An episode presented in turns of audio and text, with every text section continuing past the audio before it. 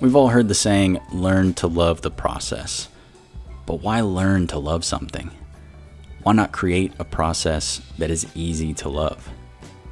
Welcome to Peace with the Process, where I bring you professionals who specialize in the processes we incorporate to sustain consistent, healthy growth. I believe in learning from others' mistakes and successes, so I also bring on entrepreneurs who have been in the trenches and tell us how they got there and how they got out. I hope you find something in today's episode that you can apply to your own life and that you find your peace with the process along the way. Let's get started.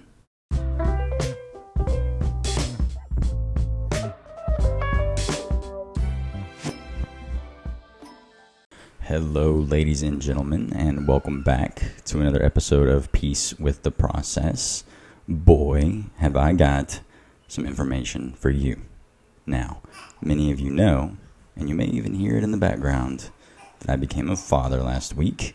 Uh, now, if you've been following me on social media, you've obviously seen that, the posts and things like that that I've put out there. Um, but literally, he was here on the day that he was quote unquote scheduled to be here. So, June 1st was his due date from our first doctor's appointment. I think we may have gotten a couple of ranges here and there, but lots of exciting things went on during my week last week. With that being said, I'm going to save that topic for a, another weekly episode. I've decided that I'm going to uh, semi sort of document the parenting uh, experience uh, as being a father and my son's journey on how all of that's going. So there will be it's going to be kind of its own process perspective, right? The the fatherhood process, the uh, new brand new life, you know, the, the the brand new start of a life perspective, kind of my observations of some of what he goes through and you know I'm going to throw in some some tips and tricks that I've found along the way. I hope that I can uh, inspire some other dads to uh, do some things uh, along the way. And I hope that I provoke some conversations of other dads or parents, however that looks, to share their thoughts and ideas with how they raise their very first child, son, daughter, however that looks. So I'm going to save all of that for an episode that I'll be releasing every Friday and thinking about calling it uh, the Father Files, something like that. I don't know. I haven't quite decided on it yet. But there will be a Friday episode that's going to be released from now on. Now, will I have a stopping point on it? Maybe. I may change it into something else at a later date. But for now, I want to stick with documenting some of this process for my own personal use as well as any other fathers that are out there uh, current fathers or soon to be fathers or people who are just thinking about becoming fathers uh, whatever that looks like for you so without further ado, I'll jump into my usual spiel here and thank each and every one of you for hopping on another uh, Peace with the Process uh, podcast episode. And I genuinely enjoy each and every one of you having listened to this show. Uh, many of you from day one, many of you hopped on and listened to every single episode and caught yourself up with all the day one listeners. And I genuinely appreciate that. Many of you have even gone in and given uh, ratings and reviews. Thank you so much. Those of you who have taken time out of your day to hit the scale of one to five stars to give a re- uh, review, I'm sorry, a rating. That, that is genuinely appreciated. And those of you who went the extra step and spent five or so minutes of your day to write out how the Peace with the Process podcast has uh, affected you, influenced you, benefited you, whatever, in some form or fashion. Thank you so much. We genuinely appreciate all of those. Uh, now, today's guest is a pretty amazing guest. I actually came across this gentleman through a clubhouse uh, conversation that I was involved in. Him and another one of the uh, guests that we're going to have on the show later on down the line. Uh, but this gentleman has achieved some amazing things. I'm not going to get into it because we address it right off the bat uh, of our episode together. So, what I'll do is go ahead and let him share with you uh, his own feats, the things that he's achieved, and why he set out to achieve them in the first place. All right, guys, uh, here is our guest, Mr. Sean Swarner. well, thank you for that. How you doing? I'm doing good. How are you, Sean? Doing great. I'm trying to. Uh, there we go. I'm arguing with uh, that female from uh, Amazon right now. I know. I've got uh, I've got her sitting here on my desk as well. I think she's actually supposed to go off to remind me at something about one o'clock here in just a moment. Nice. But maybe she won't because sometimes she decides she doesn't want to. right. No, I, I, get into an argument with her. I'm like, stop, stop. yep, I do the same thing. That's hilarious, man. How are you doing? I'm doing great, doing great. Back training again for Kilimanjaro. We're, we're doing. Uh, actually, that's that's what's behind me. Nice. Um, July July twenty, July twentieth. I'm leaving. I think everyone else is showing up July twenty fourth. From your calendar. Talk to everyone interview. There she goes. There it is. there we go. I don't quite know how to stop her from telling me that. Even if I hit the mute button, so she's just going to do that one more time and then she's done. Starts in 30 minutes. Okay, there we go. She's done. that's, that's awesome. yeah, I had a I had another interview that's going on with this different group that I do, but uh, we're gonna do our thing, and then if I got time to catch the end of theirs, I will. If we don't, we don't. It's no big deal. That's so funny. Now I'll get into an argument with her. I'm like, "You're a bitch," and she goes, "That's not very nice." Yeah. My wife gets jealous because uh, I've got her set up to tell her good night so that she'll turn off some of the lights that we have here in the living room, and I'll tell her good night, and I've got her set up to give me a response back that's just a general good night. So sometimes she'll say, uh, "Enjoy your beauty rest," not like you need it. But then when my wife says it, when my wife tells her good night, she just says good night and she's like what the hell are you doing with elect with her that that i don't? You know? And i'm like no nah, i'm just saying we got that relationship when you're not around. That's funny. I because we we have um we have her uh, on the speakers around the house but in our bedroom we have google mm. right? So at night when i'll i'll say you know okay google good night and it'll set the uh, the thermostat to whatever temperature and then it'll say um, he'll say good night sean. You're awesome. And julissa sean loves you. There you go. Yeah i love the the different things we can do to set those things up. I've got one that uh i've got one that i say it's time to get sexy and she'll dim the lights and she'll turn on that uh, uh-huh. let's let's get it on and do all that. So i love playing around with that i i need to do that. I'm gonna there you go. out the phone well, man, we can just jump straight into it. Um, I used to do a little bit of uh, you know pre-conversation before we hop onto the to the show and to the recording, but I like just hopping in and and letting the conversation start where it goes. Um, yeah, for the great. Yeah, if, man. If you want me, let me go. Cause I got is that is that annoying right there with the huge reflection? No, I think you're good. If you want to make some adjustments, you can. Easy. Yeah, just it's it's super sunny here in Colorado, and I have mm. the, the sun's shining right in my windows. I was about to ask where you're calling from. I know the background's Kilimanjaro, but I certainly know you're not getting this type of reception from out there. Yeah, right. That and if I walk backwards, I'll probably disappear. Very cool. So Colorado, that's nice, yeah, man. I like traveling up there from time to time. And where where are you? Uh, I'm in Texas right now. Yeah, a few miles east of Dallas. Okay, I was gonna say Texas. That's a big state. It is a big state. It is a big state. But um, yeah, for the listeners who uh, are don't know, Sean and I actually got semi sort of acquainted on a clubhouse uh, room that we were in at the same time, and we uh, I was on there. I posed a question to several of the people who were on the panel up there about what it is that they do for their you know basically how to track their growth and sean's answer was not only a little bit similar to mine but it had enough differences in it that I was very intrigued by what he does. But before we even dove into that, I everybody was raving about Sean's uh, background and what he has done and what he's accomplished. And I've, I got it here because there's so many things that you've done that I have to. I'm going to read it off. I didn't. I didn't memorize this. So it actually says. So Sean became the only person in history to climb the highest mountain on every continent, trek to the South and North Poles, and complete the Hawaii Ironman all with one lung. Now, because of that, as well as I'm sure just your your your personality and your charisma, you are also ranked uh, in uh, one of the top eight most inspirational people of all time. So, before we dive into what you and I talked about as far as the daily process and how you keep up with that, obviously, I know the listeners want to know a little bit of background and and and what how this all came to be. Well, I, I also want to point out that in that list of, of seven other people, there's like Bruce Lee and John Glenn, and I think half of them are dead. So I don't know if I should take that as like a warning sign or something. okay, I got to look that list up now because that's that's phenomenal.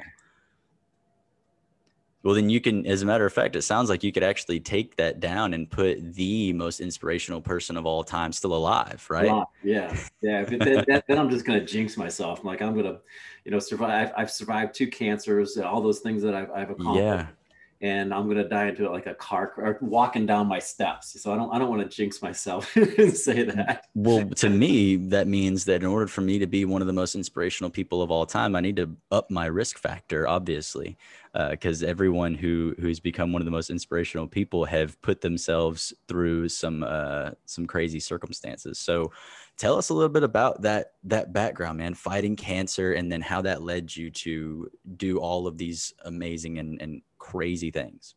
Well, I, I, think that's one of the reasons why I'm doing these crazy things mm. because of what I've been through. I think more than anything, I, I'm, I'm more afraid of not living than I am of dying. And I, I really firmly believe that because I've, I've seen death. I've, I've, I've danced with the devil. I've, I've, you know, seen um, literally death at, at my doorstep. When I was 16, the second cancer, I had a man of the cloth come in. They wanted to put me in hospice um, a man he comes in he starts reading me my last rites i look at my mom and my dad and as a 16 year old i literally said what, what the hell's he doing wow you know, I'm, I'm, not dead yet and I, I, I don't know if you've ever seen the movie uh, monty python's uh, meaning of life i have not the, the beginning of the scene it's it's like in the, the middle ages and they have this cart where they're just they're shouting bring out your dead oh, because yeah. it's right in the middle of the black plague right and they toss this guy on there and he's like i'm not dead yet and they're like, but you will be soon. That's exactly how I felt. wow. So that, that was the second one, but the first one was when I was 13 years old. That, that's when they uh, diagnosed me with advanced stage four Hodgkin's lymphoma. And as an eighth grader, they told my parents, hey, your firstborn son has an expiration date now. Basically, they, they gave me three months to live. Wow. And how old are you now? 46. 46. So the last the last bit of cancer that you overcame was back when you were 16 years old. Is that right? Yeah. So it was basically 16 and 17. I, the way I look at it is I had cancer for my whole teen years, which yeah. is how I think I developed a completely different perspective than most people. Let's talk about that. What what what are some of the the differing perspectives that you have may, maybe to some of your peers and, and how that's led you to accomplish all that you've done? Well, I, I think the first thing is I what boggles my mind is that there are so many people who care more about what others think of them than what they think of themselves. Going through what I went through, I wasn't cared about. I, I didn't care about being popular. I didn't care about the, the, the latest clothes, you know, the nicest hairstyles. I'm just glad I have hair. You know, I'm, I'm glad I have clothes. I'm glad I'm alive because when they were worried about being popular and in, in with, with, with the in clicks, I was literally fighting for my life. I mean, imagine you're going to bed night after night, terrified to close your eyes because you don't know if you're going to open them again. Mm. That was my perspective. That's that's what happened day in, day out. And I would lay in bed, terrified and just scared to death to, to fall asleep. So from intense. a young age, yeah, from a young age, I, I, I saw things differently. So I, I see everything from a different perspective. You know, do I do I get on a plane and have uh, you know one and two year olds, the kids kick the back of my seat, and do I get pissed off? Absolutely. You know, I try to see things from always always from a positive perspective. Right, right. Well, and and I think sometimes people can get caught up in this concept that people who've gone through something like that have this have this new life perspective that shapes their entire lives, which obviously it does, but there's still a human element to it. It's not like, like you said, it's not like they've got this amazing just peace and calm about everything because they have this ultimate new perception of what it means to be alive. So nothing ever bothers them. So I think that's a good thing to, to add in there. Yeah. I mean, you know, I'm, I'm honestly, I'm no different than anybody else. I just might have a warmer jacket. yeah. Because of all the places that you've been to. Yeah. So, so from 16 and you said 46, right? Yeah. 46. Wow. So that's what 26, 36, 46, 30 years that you've been uh, that you've you've overcome cancer. So what was it what was that point when you decided, okay, I've overcome cancer. Now this is okay, I'm I'm alive. I'm going to be alive. I'm going to continue to be alive whereas I wasn't sure if I was going to make it. And then somewhere along the line you had the decision I'm going to climb a mountain. there there there really is no linear progression to that i don't mm. i don't think you know it's, it's not like uh, you're, you're learning how to play the saxophone and then you get a little bit better a little bit better and you all of a sudden you know you're you're tooting thing um, I, I after after high school you know I, I look back at it and see that it, when i was in college i saw that the cancer really robbed me of my teen years because uh, I, I wasn't normal. Mm. Uh, and, and I, I remember being 60, 70 pounds overweight, you know, bald from head to toe and just weeping and sobbing on the shower floor. Um, you know, chunks of hair falling out. And I, I don't think that, uh, well, be, because of that, when I, when I went to college, I, I, I had a wonderful time. I mean, for me, it was like a hundred thousand dollar party. You know, I, I had a blast. and I, I, started off molecular bio thinking I was going to cure cancer by splicing genes and, and um, it's, it's incredibly difficult to pass organic chemistry and immunology if you don't study. I, mm-hmm. I found that out the hard way. Switched to psychology because I knew I had this this mind body connection. I developed that years ago. So I, I had been a competitive swimmer since I was maybe five or six years old, and I think I, I still have records from maybe 11 or 12 years old. So 80, what, 87, 86, 87. Wow. So there's still records there. I mean, I was undefeated in summer league. I went to nationals numerous times, number of records. Um, now because they they cut into my lat muscle, I have one lat muscle. I just I just swim in circles. Um, oh man. So in college, I, I turned into a, a party animal, and then in grad school, I went to went from Pennsylvania where I went to undergrad to Jacksonville, Florida. And that was the first time, and I encourage everybody to do this. It was the first time I actually stood in front of a mirror and asked myself those deep questions. Like, who are you? What do you want? What's your future? Because, like I mentioned, every night I go to bed, I close my eyes, be terrified I wouldn't wake up. Mm. So my future literally was the present moment. I didn't even know if I had a future. And then all of a sudden, the, the oncologist said, Hey, Sean, go live the rest of your life. I'm like, Well, what the hell am I supposed to do? You know, yeah. I don't even know where to start. So that was the first time I looked at myself and thought, okay, well, now I, I have a future. You know, I'm still living for the present moment, but how am I going to reach my future? What do I want? And then did some research and, and again realized with the mind body connection that I, I've been gifted I wanted to use and utilize the highest platform I could think of. And I just kept doing research and it got higher and higher and higher. And log- logically, um, it came up that Mount Everest was the highest mountain on, on the continent or on, on the, uh, the planet. And I wanted to use that as a platform to give people hope. Wow. So you took the concept of conquering your mountains uh, basically the the, psych, the psychology behind that concept and decided to turn it into a reality and say you know what? I'm going to take everything that people teach you about uh, overcoming these obstacles in their lives and that the psychology involved in that i'm going to take it and i'm going to show people that it's physically possible not just mentally possible Absolutely. And, and when I first started, people thought that was uh, it was physiologically impossible to do with half your lung capacity because I only have one functioning lung. Yeah. As, as you mentioned earlier. So people were like, that, that's you can't do that.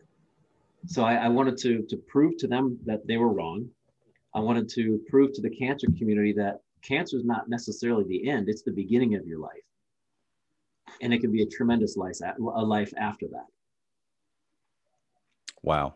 And so you achieved Mount Everest with one lung. Now, are you the only person in the world to have achieved just Mount Everest with one lung, or have you found someone else who's done it? No, I, I I've spoken to a lot of um, quote unquote professionals, and they don't think it'll ever be done again. Wow. So not only were you the only one, you're the only one of your kind in that achievement, uh, but you went on to basically push the letter even further and even further by finding the next thing to overcome and the next thing to overcome. and now you speak on those experiences what was learned from all of these different experiences in your life and you've written uh, a book about it it's actually uh, i've got it right here as well the uh, the seven summits to success and you're adding on to that as well so all of this you're you're taking concepts from it what are what are you know what's what's one or two of those concepts that have been some really big takeaways from what you've done well, I, I think one of the biggest concepts is you have to believe it before you see it. Mm. Like you have to know at your core that it's possible, regardless of what other people are telling you. Because if you don't think it's possible, it's, it's, it's just not going to happen. I mean, if, if you look at every single thing that's been created from, from this pen to the microphone to the rings on, on your finger, you know, to the hats in the background, to Zoom that we're using right now, at one point, it was a thought, it was a concept, it was an idea somebody believed in that idea enough to make it come to fruition. So, so many people have these concepts, these ideas, these thoughts, but they don't put the action behind it because they don't think that it's possible at their core. Mm. So, you have to believe it's possible. You know, yeah. a, a, perfect example is the uh, everyone uses this is the um, uh, Roger Roger Bannister and the the Miracle Mile. You know, that people thought it was physiologically impossible to run under uh, four minutes because they thought that you would suffer internal bodily damage, like your, your organs would be damaged somehow because the human body wasn't designed to move that fast. You know, so people are, are breaking those things all the time. It's those self-limiting barriers that people have. So that was that was one. Another one is is focusing on what you want as opposed to the avoidance of what you don't want. And I'll, I'll clear that up with with a story because earlier I said I was I was 60 pounds overweight, bald from head to toe. And I remember being on my hands and knees at 13 years old on the shower floor, eh, weeping, pulling chunks of hair out of the drain so the water could go down. You know, the water was collecting, and it was because of, of the chemotherapy was, was pulling out all my hair. And going back, I thought I turned my phone off. Come on. Sorry about that. That's all right and had probably something to do with that Alexa lady. Um, but uh, it was it was in that moment then too when I was thinking about my friends. Like I said earlier, they're worried about being popular. They're worried about the nicest shoes, nicest clothes, whatever. I was worried about fighting for my life.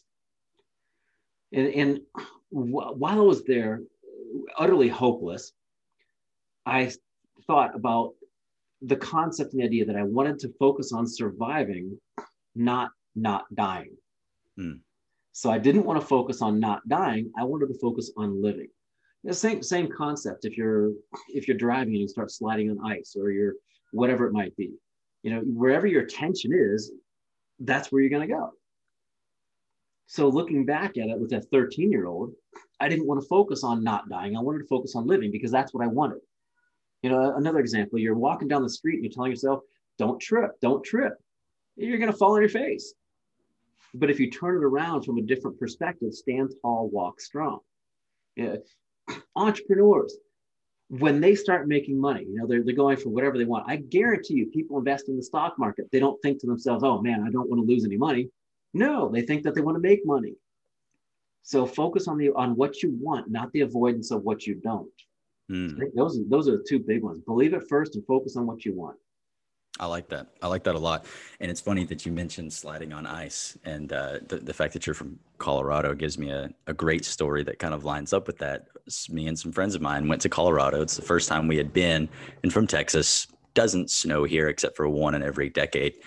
And uh, even then it's not very impressive except for this last we called it snowvid because it like blocked out all the electricity and everything going on in the in almost the whole state. That was that was a fluke. We're not we're not considering that one. But we've never driven in snow. So we take we go up there and we and we get this airbnb up there at colorado springs and the airbnb is at the end of a cul-de-sac that is on an incline. And it snows for the first time. They said it was one of their first heavy snows that they had in the area and it snows so we get snowed in in our little spot eventually we decide that we're going to go ahead and try to trek out. We've seen cars go up and down even this iced over road uh, all day long because it was a cul-de-sac, kind of a residential neighborhood. The uh, the the snowplows hadn't gone through and cleaned it up. Pretty much any of the days that we were there, they just I guess they just didn't go that way. probably because people know how to drive in the snow there. We didn't. We went out, we explored, and when we came when we came to come back, we were going to go up that incline, and we kept aiming for these patches. Right instead of instead of going straight, like you're probably shaking your head and you're like, I already see what you did wrong. We kept aiming for these dry patches. And every time we would try to aim for a dry patch, we'd turn the wheel and we'd end up sliding back down and we'd slide back down. We left the car parked at the bottom as far up as we could go. We'd parallel park it on the side of the street and we just walk the rest of the way up to the Airbnb where we were staying for a couple of days until eventually the lady or until eventually me and my friend and we looked at all these cars small cars big vehicles didn't matter they were making it all the way to the end of this cul-de-sac and we're like dude what are we doing wrong and so we get back in the car we try to go after it again we hop in it and we're like all right you know what screw the patches I said, let's just go straight. I haven't seen anybody zigzag. I was like, let's just let's just kind of get a nice turn down this street and just womp on it and just go straight. And sure enough, we trekked right along like uh, I don't even know what you would compare that to. Like a knife through butter, it was that easy. It was just all the way up to the top. And we are like, oh my gosh, we could have been out exploring, not spending all this money on Ubers and things like that if we'd have just thought to just go straight. so I like that. I like this. I like the uh, the metaphor you use about uh, being in snow. Yeah, ab- ab- absolutely. Because we living in Colorado, you, you we have a lot of people. If you're driving in Colorado and it's a snowstorm or there's snow on the road and you get behind someone with Texas plates, you you make a, a you make it your purpose to get around them mm-hmm. for a mm-hmm. reason. yeah, I believe that. even, if, even if they have four wheel drive, they think to themselves, "Oh, I, I got four wheel drive. That's great." You know, that just means all four tires are going to spin. yeah. That's funny. Yeah, and it, it, lines up exactly with what you're saying. We were trying to avoid the ice by going places where yeah. uh, where it was safe, and ended up, like you said, putting us into the position that we were trying to avoid. Whereas if we would have just gone up and kept our eyes on the prize, this is the end. This is what we're going for. We would have made it every time, and we would have had a better time had we realized that earlier on. So I, I like that a lot. And then the uh, the second concept that you talk about is uh, or no, that was the that was the second one. The second one. Going back to the first one. Okay, believe, I got off. You have to believe it's possible before. Right, seeing it before you believe it. Yes, absolutely. So that in itself is, you know, it's it's this concept of now, I actually just sat down and had a thought process lined up about this. I'm writing an article that talks about this just a little bit, right? And it's the concept of how do we believe in something that we have no evidence has been achieved before? Mm-hmm. ultimately that falls back on the concept of you know faith. Faith is the pursuit of something through difficulty without the absolute knowledge that the outcome is going to be uh, for the betterment as opposed to for worse off for the worst case scenario. Uh, i thought that was a really cool realization realizing that you have to have a level of faith to make it into the unknown places. Yeah, absolutely. Uh, people, people, uh, you have to you have to believe in something first. I mean, uh, can can we see gravity? And we can right. see the effects of gravity, but we can't see gravity. I know it exists. Right. Yeah, Absolutely. That's just one example. but whatever you're going for, you have to believe in it. And then even taking it a step further, I'm a huge believer in, the, in, in I utilize the mind body connection, v- vivid visualization all the time. And it's not just seeing you at the end result, you know, seeing just seeing what, what it's like. Adding in more senses, and you have to add in how it makes you feel. You know, how you feel when you accomplish that goal. That makes it real to you. Hmm. You know, because we're, we're logical beings. If, if you look back and uh, at, at all your your memories, they're probably emotionally laden memories. They're not logical memories because that's what means most to human beings. You know, these emotions, we're human beings. There's no, there's no reason we shouldn't tap into them.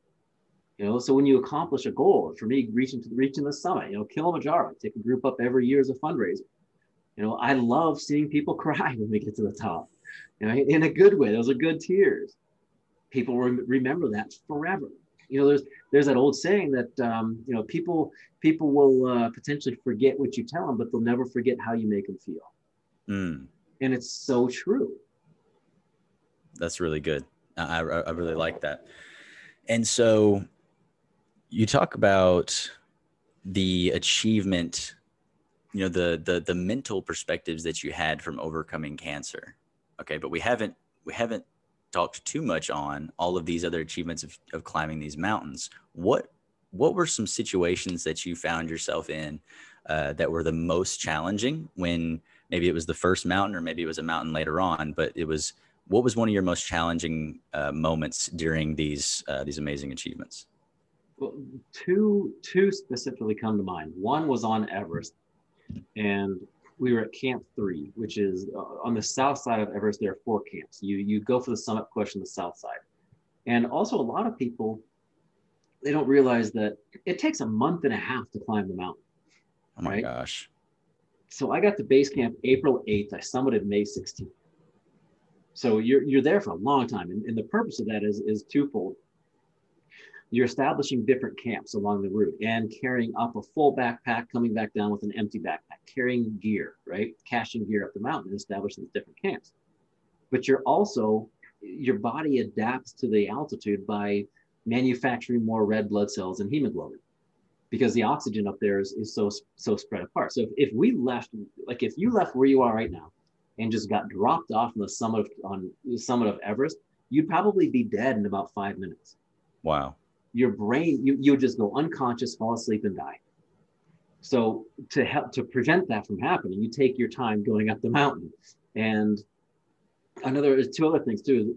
If you go too high too fast you could get high altitude pulmonary or cerebral edema. So cerebral edema your brain swells. Pulmonary edema your lungs collect with your bodily fluids and you drown. Wow. So you, you have to take your time. But we were on camp three um, going up. We had one night at Camp Three, then we were going to go to Camp Four, sleep there, and then shoot for the summit the next night. We were on Camp Three, which is the, the side of, the, of what's called the Lhotse ice face, which is a sheet of ice at a 45 degree angle that goes on for a mile, right? So you, you kind of etch down, you chop down and out to put your tent. And I was I was tethered to the mountain with pickets and ropes and everything, so I wouldn't rock it down. And I remember eating dinner the night before we were supposed to leave for Camp Four, and I had uh, it was beef stew, you know, like the spiral noodles, the the dehydrated um, peas, the little cubed carrots, and the chunks of beef, right? Right. So like six six six thirty, I had that. The next morning, I went to bed. Then the next morning, I woke up, and I I had to vomit. So I, I threw up everything, right? And I could still see the spiral noodles the green peas, those little cube carrots, and the chunks of beef, meaning mm. my stomach and my body, my internal organs were shutting down. I started suffering from cerebral edema. Oh, man. So my blood was pulling back from my appendages and surrounding my vital organs, right? My, my heart, lungs, kidneys, stuff like that. But it turned out, and I, I slept on oxygen that night. So going up any higher, you, you take oxygen. The, the mask is connected to an oxygen tank. I slept on oxygen that night, slept on oxygen the next day, woke up the day after that and felt 100% better. Mm-hmm. But it turned out to be a blessing in disguise because every other group who left when I couldn't move, you know, because we were supposed to be on a schedule where let's let's just say Monday we were supposed to sleep there, Tuesday we were going up to Camp Four, Tuesday night we were going up to the summit. I couldn't. They went up there to Camp Four on Tuesday. They went up for the summit push. Bad weather came in. They all turned around. No one made it that day. Oh man. so I had, I had this issue, right? That supposedly only goes away when you go down on altitude to release to relieve the pressure. I woke up two days later, went up to Camp Four, stormed up to the summit. I was the third person to summit that whole season. Came back down successful. Wow. That's. So I'd never thought about the fact that you those are some real risks not just the freezing cold uh, not just the you know the obvious risks of you know slipping and falling or whatever you may think of when you think of climbing a mountain but the concept that your brain could swell uh, and that your lungs could fill up yeah like, that's that's intense think of the first people who did that and didn't realize that that was an issue Absolutely. Wow. And, and people think that, you know, mountaineering is, is so romantic. Oh, come on. That they're, they're living in a, they're living in a bubble. They're, they're, they're stop stop reading those novellas. You know, you need to get out and ex, ex, actually do some research because it is not pretty sometimes. No, I'll be honest. Yeah, I won't even go into how you go to the bathroom. oh no. I'll be honest, those are the movies that I really don't like to watch because I know there's going to be something just so uh, so nerve-wracking that happens in one of those movies that I can't fathom being put in that type of a situation. Um, and typically they make movies out of things that are that are like that, especially when you're talking about mountaineering. Um, but yeah, I, I, I could I could not imagine it. So that's that's one of the that's one of the you know the what's the word I'm looking for? One of the most challenging situations that you encountered. What was one of the most uh, accomplishment filled situations that you encountered? Something that was just like, this is, uh, uh, to be cliche, the kind of peak of the mountain moments. There, there were two. One was when I reached the summit of Everest. The entire time I was climbing, I actually had a flag that had names of people touched by cancer. And at the bottom, it said, dedicated to all those affected by cancer in this small world, keep climbing. Mm. So I had it always folded up in my chest pocket, at, close to my heart, you know, as a constant reminder of, of my purpose, of why I'm doing what I'm doing. And all those, all those people were my inspiration. So when I got up there, I unfolded this flag and I wrapped it around the summit of the world, you know, essentially commemorating the struggle of cancer patients worldwide.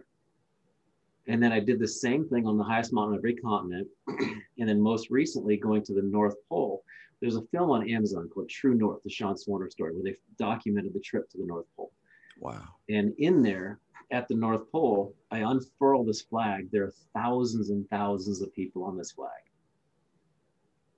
So I think those are the two probably most memorable experiences. It was the first mountain, Mount Everest, and then the culmination of the Explorers Grand Slam, which is the seven summits and the North and South Poles. So I think it, it kind of bookended the uh, the inspiration there with the two flags, which was just amazing. That's that's no, that is that is absolutely amazing. There's and I feel that anytime somebody has this extreme feeling of of accomplishment has to come with a grounding in the value that you were able to provide in that experience for other people not just not just the accomplishment within yourself having done what it is. Because just like you chose to tell me about two instances where the center point of the story is that you were you were reaching the peak symbolically for people who were going through cancer. There were the, the pinnacle of it was other people. It wasn't oh, this overwhelming feeling that I had finally achieved this summit, the word I being dropped in there, you know, more times than any other word. I think that says a lot about your pursuits, obviously, as a as a as a person and as a human being, and and the the reason behind what it is that you do, and that's very noble. And I think that that type of an achievement sticks with us much longer than just the eternal internal achievement.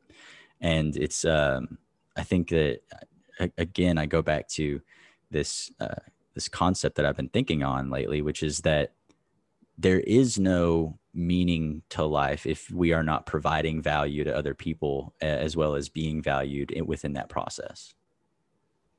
Absolutely, and I, I think you know I'm to the point where I want to create more than I consume. Mm. You know, which is why I've, I've I, I do Kilimanjaro every year you know, we we pay for the Cancer Climber Association pays for a survivor's trip, um, and then that survivor's responsibility is to raise funds for next year's survivor. So reaching out and helping other people, and I personally I've never reached the summit of a, of any significant mountain by myself. It, it just doesn't happen, and it could be for anyone financial mountain it could be the figurative mountain it could be the literal mountain it doesn't matter you know you, you don't get there by yourself. And if you do it's a hell of a struggle. Mm. and, and say you get up there great you're celebrating with who? Yeah. And what's the, what's the point of that? You know i want to share i want to share these these struggles with people. I want to share these accomplishments with people. You know i want to be there when somebody reaches the summit of, of kilimanjaro.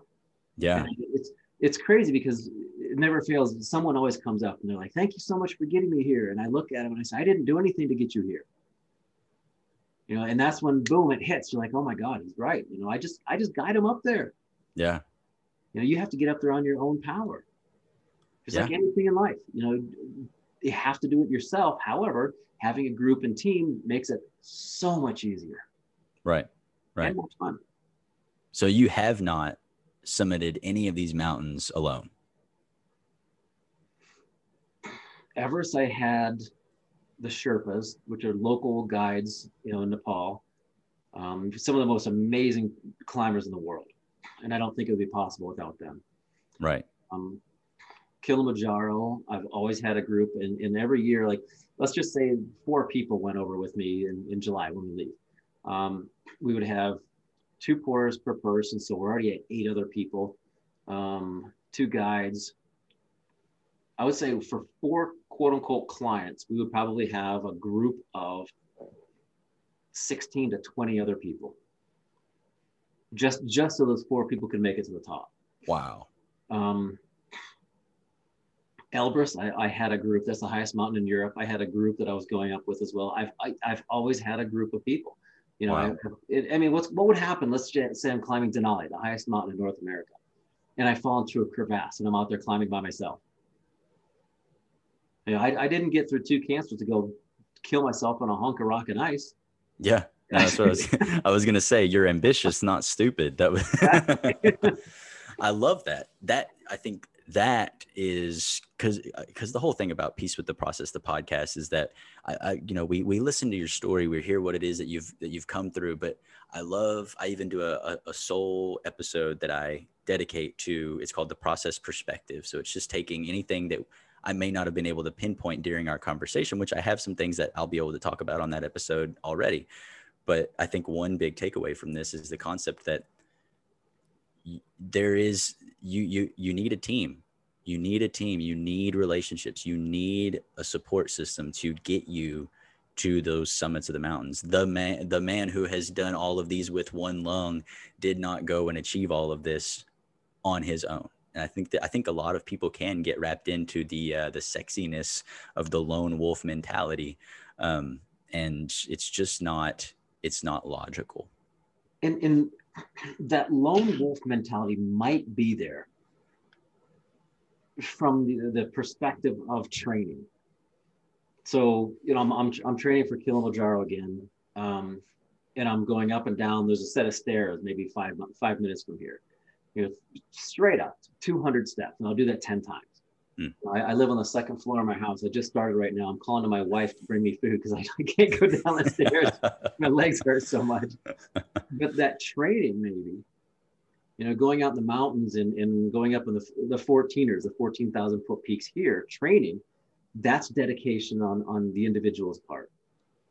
But when it comes to the actual event itself, yeah, you need you need that team. So that lone wolf aspect might be there, and that's the determination. That's that's the uh, the, the dedication to the end result. However, I also enjoy, as you said, I, I enjoy the process. I love getting out. I don't like how my legs feel right now because I'm having a hard time standing, but I like the process. I enjoy what I'm doing because I know it's it's making me better and stronger for the end result. Right. And there's actually a, a quote that exists, I think, to explain what it is we're talking about. I forget who it is that says it, but it's uh, if you want to go, if you want to go quickly, go alone. If you want to go far, go with someone.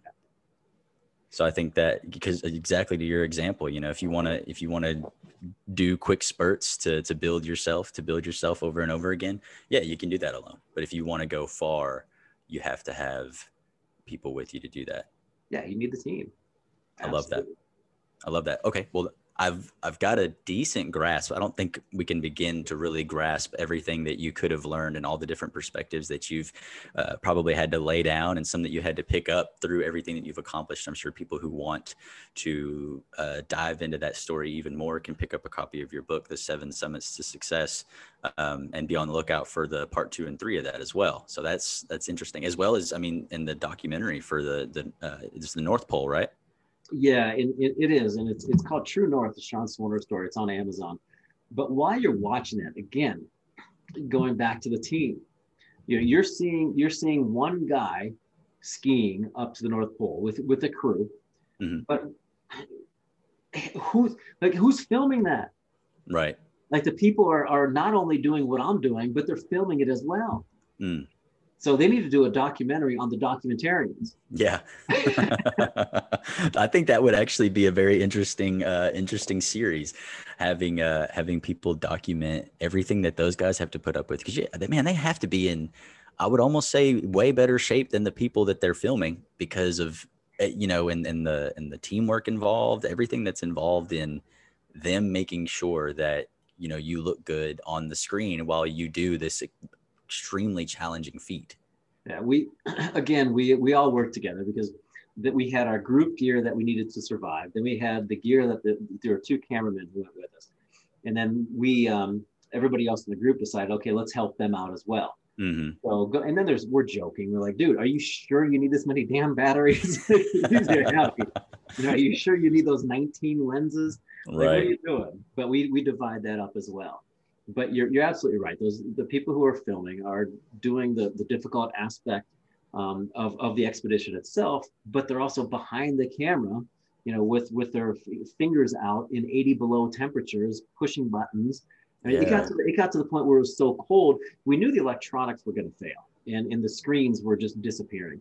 But we didn't know it was going to get so cold that one day they couldn't focus because the oil was freezing. Wow.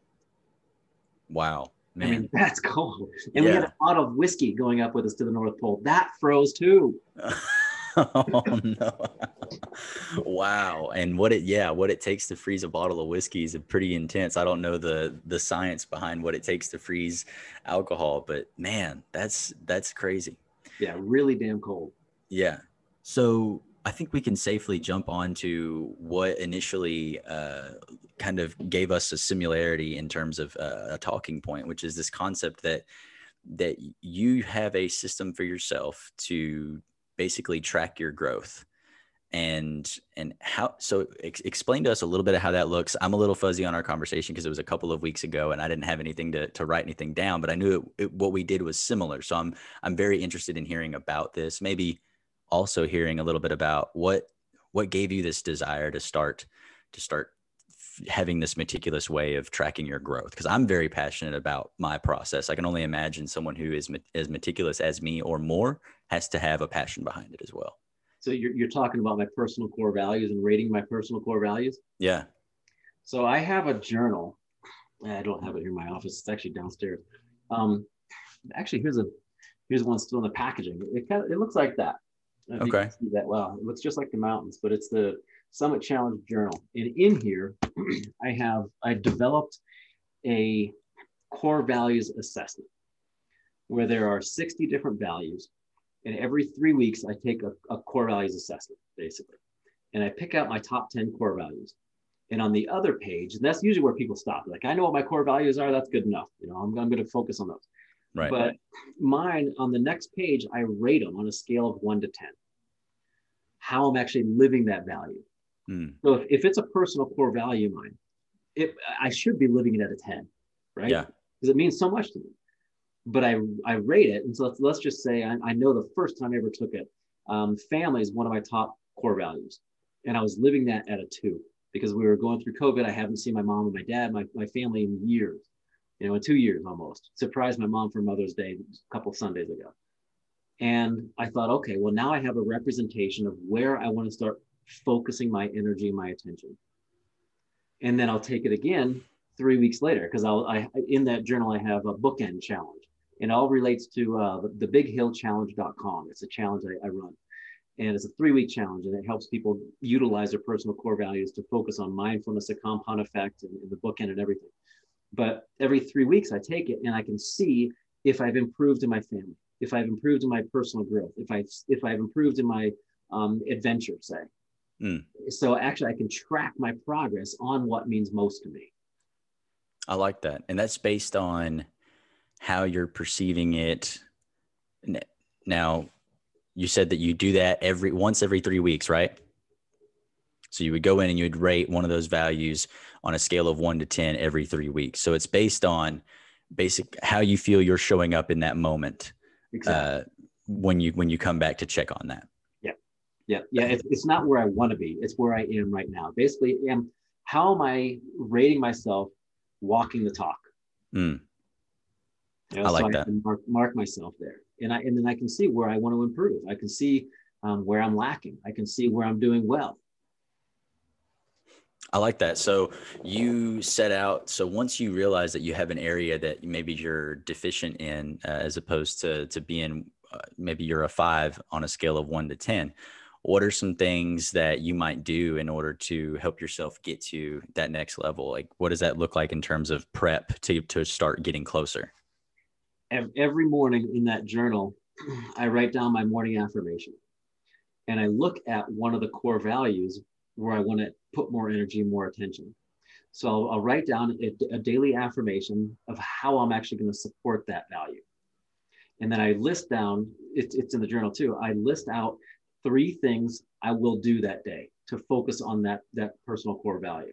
And then three things I will learn to do to focus on that personal core value. And then at the end of the day, I write down five things I'm grateful for that happened that day, not uh, things like my health, uh, my house, you know, my wife, things that happened that day. Mm. And then I'll write, I'll journal about, you know, for the one above, one of the five, I'm like, I'm grateful for blank because of blank. So that way it re it re-taps back into one of those personal core values that I mentioned at the beginning of the day. So it's it's constantly in, in my mind where I'm focusing on one of those personal core values to help through like the one percent, you know, do one one step today, one step today, one step today, where I'm slowly building up and making it stronger and stronger. So that affirmation, it's not just a I am statement, it's a I will do statement. Absolutely. Okay. Or I am devoting myself to spend more time with my family today, whatever it might be. Right. And you have you found have you found there to be a good balance between a an affirmation approach versus a to-do list approach? Because i know i think a lot of people will use like a to-do list approach. Is there a reason you chose the affirmation route rather than the to-do list approach? I have both. yeah. And i thought i thought that might be similar because the way you talk about wanting to or being grateful for what had happened that day uh, i, I kind of thought maybe it was a little bit of a hybrid of both. Yeah, it, it, it is because I, I have a, a list every every every morning I wake up, I have on my email, I, I sit down and I write out an email of things I need to do Mm. or things I want to do, basically. And that's that's my list of things I want to do. But in my journal, that's different because I think that's more personal. That's building me up as a person. Um, do I always enjoy working and doing things? I'm like, no, absolutely not. You know, but I'm doing it because I know it's it's either going to make a difference in someone else's life or it's going to help me in some way as well. Gotcha. So just to just to kind of keep digging into this process, I, I enjoy I enjoy kind of thinking th- thinking these things over. Um, so is there anything that that you do to so I, I, I want to talk about I guess the consistency of the process. So obviously doing it every single morning you know doing those bits and pieces of the journal itself are things that remain consistent but the the things that you're uh, affirming or have down on your on your list of things to accomplish for that day those are the things that change. Is there um, is there anything that because i've seen techniques used where people will devote entire quarters of a year to one particular area of their life and they'll do that and their whole deal is driving consistency by doing that one thing over and over and over again for a whole quarter with the intentions of building a habit around it? But then i think your approach gives you the ability to make adjustments on a daily basis toward just feeling fulfilled in that area does that sound about right or, or what's your thoughts on that I, I, think so. And that actually, it, it kind of hits on the nose or the head of the nail of the, um, the, the big hill challenge. And it helps people. And this is what I've done in the past. People have always asked me, well, you know, uh, my keynote presentations, for example, you know, I get, I, I would get done uh, delivering a presentation and there'd be a queue of people and they would all come up and say, that's a great story, but how did you do it? you know, because my first goal was to crawl eight feet from the hospital bed to the bathroom and then climbing 29,000 feet to the top of the world. yeah I didn't just go from the hospital bed to the top of the world. I, I did one thing at a time for a long time. So what I'm what I'm doing with with the program and what I do in my life is I focus on the bookend. You know, I just mentioned. that becomes a habit. Okay. And then I stack on top of that vivid visualization. So now I have two positive habits moving forward. And then when, when vivid vis- visualization becomes a habit, then I stack on mindfulness and I keep doing that. And then they each filter into each other, but they all start with that, that um, belief that it's possible in tapping into my personal core values. So when I, when I develop one habit, I, I then make another habit, then make another habit, then make another habit. So by the time, you know, this whole, this whole thing's done, I probably have seven to 10 different habits going from uh, the bookend to mindfulness to the compound effect to vivid visualization to understanding what my gales are, which are the gremlins, the associations, the interpretations, the limiting beliefs, um, to knowing what my proper path is, to knowing what, what, my triggers are, how to deal with stress and anxiety. So it's not just something that happens overnight. You know, right. it, it's this this linear path that helps stack one positive habit on top of the other. You know, just, just, the same way you get to the top of any mountain. You don't just jump to the top of the mountain. You, know, you take your time, one step at a time, and that's what this is. You know, you, you can't change your life overnight unless something traumatic happens. Right. You know, okay. but if, if you want something different, do something different. Absolutely. Absolutely. If you can't change your circumstances, you have to change yourself. Exactly. I love that. And I, I think now I've, I've, I've, got a good idea of, of the real meticulous process that you have going on because you can, you can help, you can hand what you talk about to somebody and say, Hey, here's a good practice to start doing. And I think that that journal is, it's a great process. I think it's a very great starting point for a lot of people, but you talk about these habits that are being built on top of each other, on top of each other that have their own habits within them. That's the meticulous process that uh, that I find joy in because for someone like you and I, who we've stacked all these habits, but now there's, you can't just stack seven habits and then stick with those seven habits for the rest of your life without any improvement upon those habits, right? At some point, you're going to reach a capacity and now something has to be done, which is prioritization, right? Or the, uh, uh, what's the word I'm looking for? The kind of, uh, if this checking to see if one thing works better than the other, which is I, I, it's it's kind of a form of prioritization. So once you realize, okay, these are some of the things that I do on a regular basis. Do I have any room to fit this new thing that I've realized is a great way for me to keep growing, a new concept, a new perspective? I've got to get rid of something else in order to take this on. I like I like that part of the process. Have you found yourself going through that part of the process at all? Absolutely, and it, and it starts with being mindful. So mm. that, that's part of the process too. When you're mindful right. of your your daily patterns, when you're mindful of the decisions you're making, you can start making better decisions. You can start making more mindful decisions on what you want for your future. And it all goes back to, it's all tied to what matters most to you. Yes. Like, why are you making that decision? Because uh, family matters to me. Why are you making that decision? Because I, I, I want to uh, improve myself. Whatever it might be. But if you're mindful of your decision, because human beings are creatures of habit you know when, when people wake up in the morning they have a, a pattern to do you know a morning routine um, moms and dads you know they have a routine. Um, meteorologists they have a routine. Olympic athletes they have a routine. If if you want to change something throughout your day start in the morning. Start with again start with one thing. That's all it takes. But you have to be mindful of what has the most power over you. Mm. And, and again, you have to look at it from the perspective, the angle of going towards what you want, not the avoidance of what you don't. So, for example, if, if you're going to the fridge and say you're trying to lose weight and you have a post it note, don't have the post it note say, um, uh, don't eat the cookies. You know, have a post it note that says, eat the apple or be mm. healthy or something like that. Yeah. I like that. Yeah. Cause it's, it's, it's, it's reaffirming the positive side of things, not, because again another it ties in with this with this thought process i've been going on for a little while which is the concept that uh, it'll it'll just continue to uh, confirm the positive side of things whereas your brain likes to keep you away from all the negatives the things that that don't feel good. So i like that a lot. Um, yeah, I mean, I know we're getting we're getting down to the the final uh, wire of our of our hour, so I could keep going on. I find myself doing this in some of the conversations, especially whenever we start talking about the processes. So I don't want to take up any more of your time. I know you've got some big, amazing things to do. Uh, go ahead and uh, we'll hang out for just a couple of minutes after uh, after we close here. But let people know uh, where they can keep up with what you have going on, how they how they can uh, be a part of the journey with you, etc. You know, basically how they can be involved.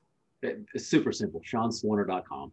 First name, just like Sean Connery, S E A N, spelled the proper way. uh, and then just like the Warner Brothers, but slap an S. SeanSwarner.com. And I'm, I'm curious. You have me thinking because you're talking about the process. Have you ever seen the um, the, uh, the show called How It's Made? I think I've caught some clips of it uh, through just browsing. I think I've caught some clips. Because I'm, I'm guessing you're kind of like me, where they show you how you know, like how how a pen's made or something like that. Right? Mm-hmm. I'm more interested in the machine, like how they made the machine to make the pen. Right. Yes. Yes, I agree. yeah, absolutely. There's there's always this foundational thing yeah. that it goes behind the things that build upon the things and it goes and goes and goes. Yes, I'm very much a fan of getting to the core. Awesome, Sean. It's a it's been an absolute pleasure having you on the show. We've we've dove we've dove into so many things. There's so much more that I think you and I could could touch on. But people who want to uh, to learn more about what you've done, what you've overcame, the uh, perspectives and things like that, yes, check out the website SeanSwarner.com. I've got it pulled up as I've mentioned some of the things that he's got going on. Uh, very great tool and resource for all things Sean. So make sure to check that out, guys. And Sean, thanks for coming on the show. Appreciate it, man. My pleasure. Thank you the man of many mountains. I think it's a pretty suiting title for Mr. Sean Swarner. How awesome uh, is that story, that journey, that conversation? I think we have a lot left to learn from Mr. Swerner. But if you did not feel that you got your uh, fill of him today, be sure to head over to his website, SeanSwarner.com, and pick yourself up one of the books or publications that he has done. Dive deeper into the opportunities that he has available, and be sure to just to think about today's perspectives. We'll dive into the, the bits and pieces that we didn't quite get to spend a whole lot of time on in our process perspective episode at the first of next month. But I encourage you to think about what takeaways did you have from today's episode from today's guest that perhaps we didn't dive too deep into, or perhaps we did dive deep into, and you just have your own perspective that you'd like to share. You can do that by heading over to our Instagram or Facebook page. That's Peace with the Process on both, and find today's teaser post. And then be sure to comment what was your perspective from today's guest? What was your perspective from the stories and experiences that he shared with us?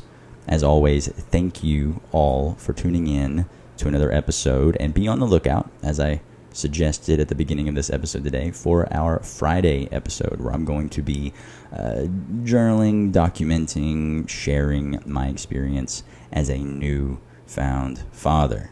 So, I'm very excited about that. I'm still thinking about what I'm going to call that Friday episode. Uh, part of me thinks the Father Files sounds pretty cool, but then maybe I'm just going to keep it simple and stick with the perspectives theme and call it a father's perspective. Not sure. Let me know what you think if you got this far in today's episode.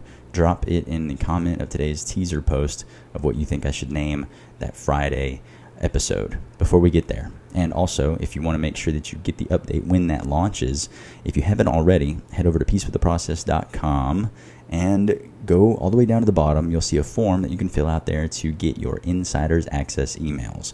Fill that out, and you will have that episode and all future episodes emailed directly to you with the links to uh, listen on the major platforms as well as all the links for our guests of that day.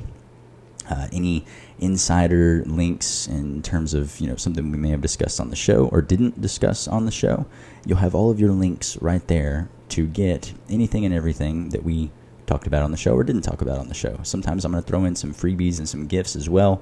I've done a few in the beginning of this podcast, but I'm looking to do some more. So if you want to get in on that and be one of the first ones to be notified, head over to peacewiththeprocess.com, scroll down to the bottom, fill out the form on insiders access, or you can click on the tab at the very top of the website that says, uh, I believe it's resources. And you can hop onto that page and look at all the resources, links, all of that from all of our previous guests who had a lot of uh, you know information to dive into. So, without delaying any longer, thank you all for listening to another episode of Peace with the Process, and I'll see you next time.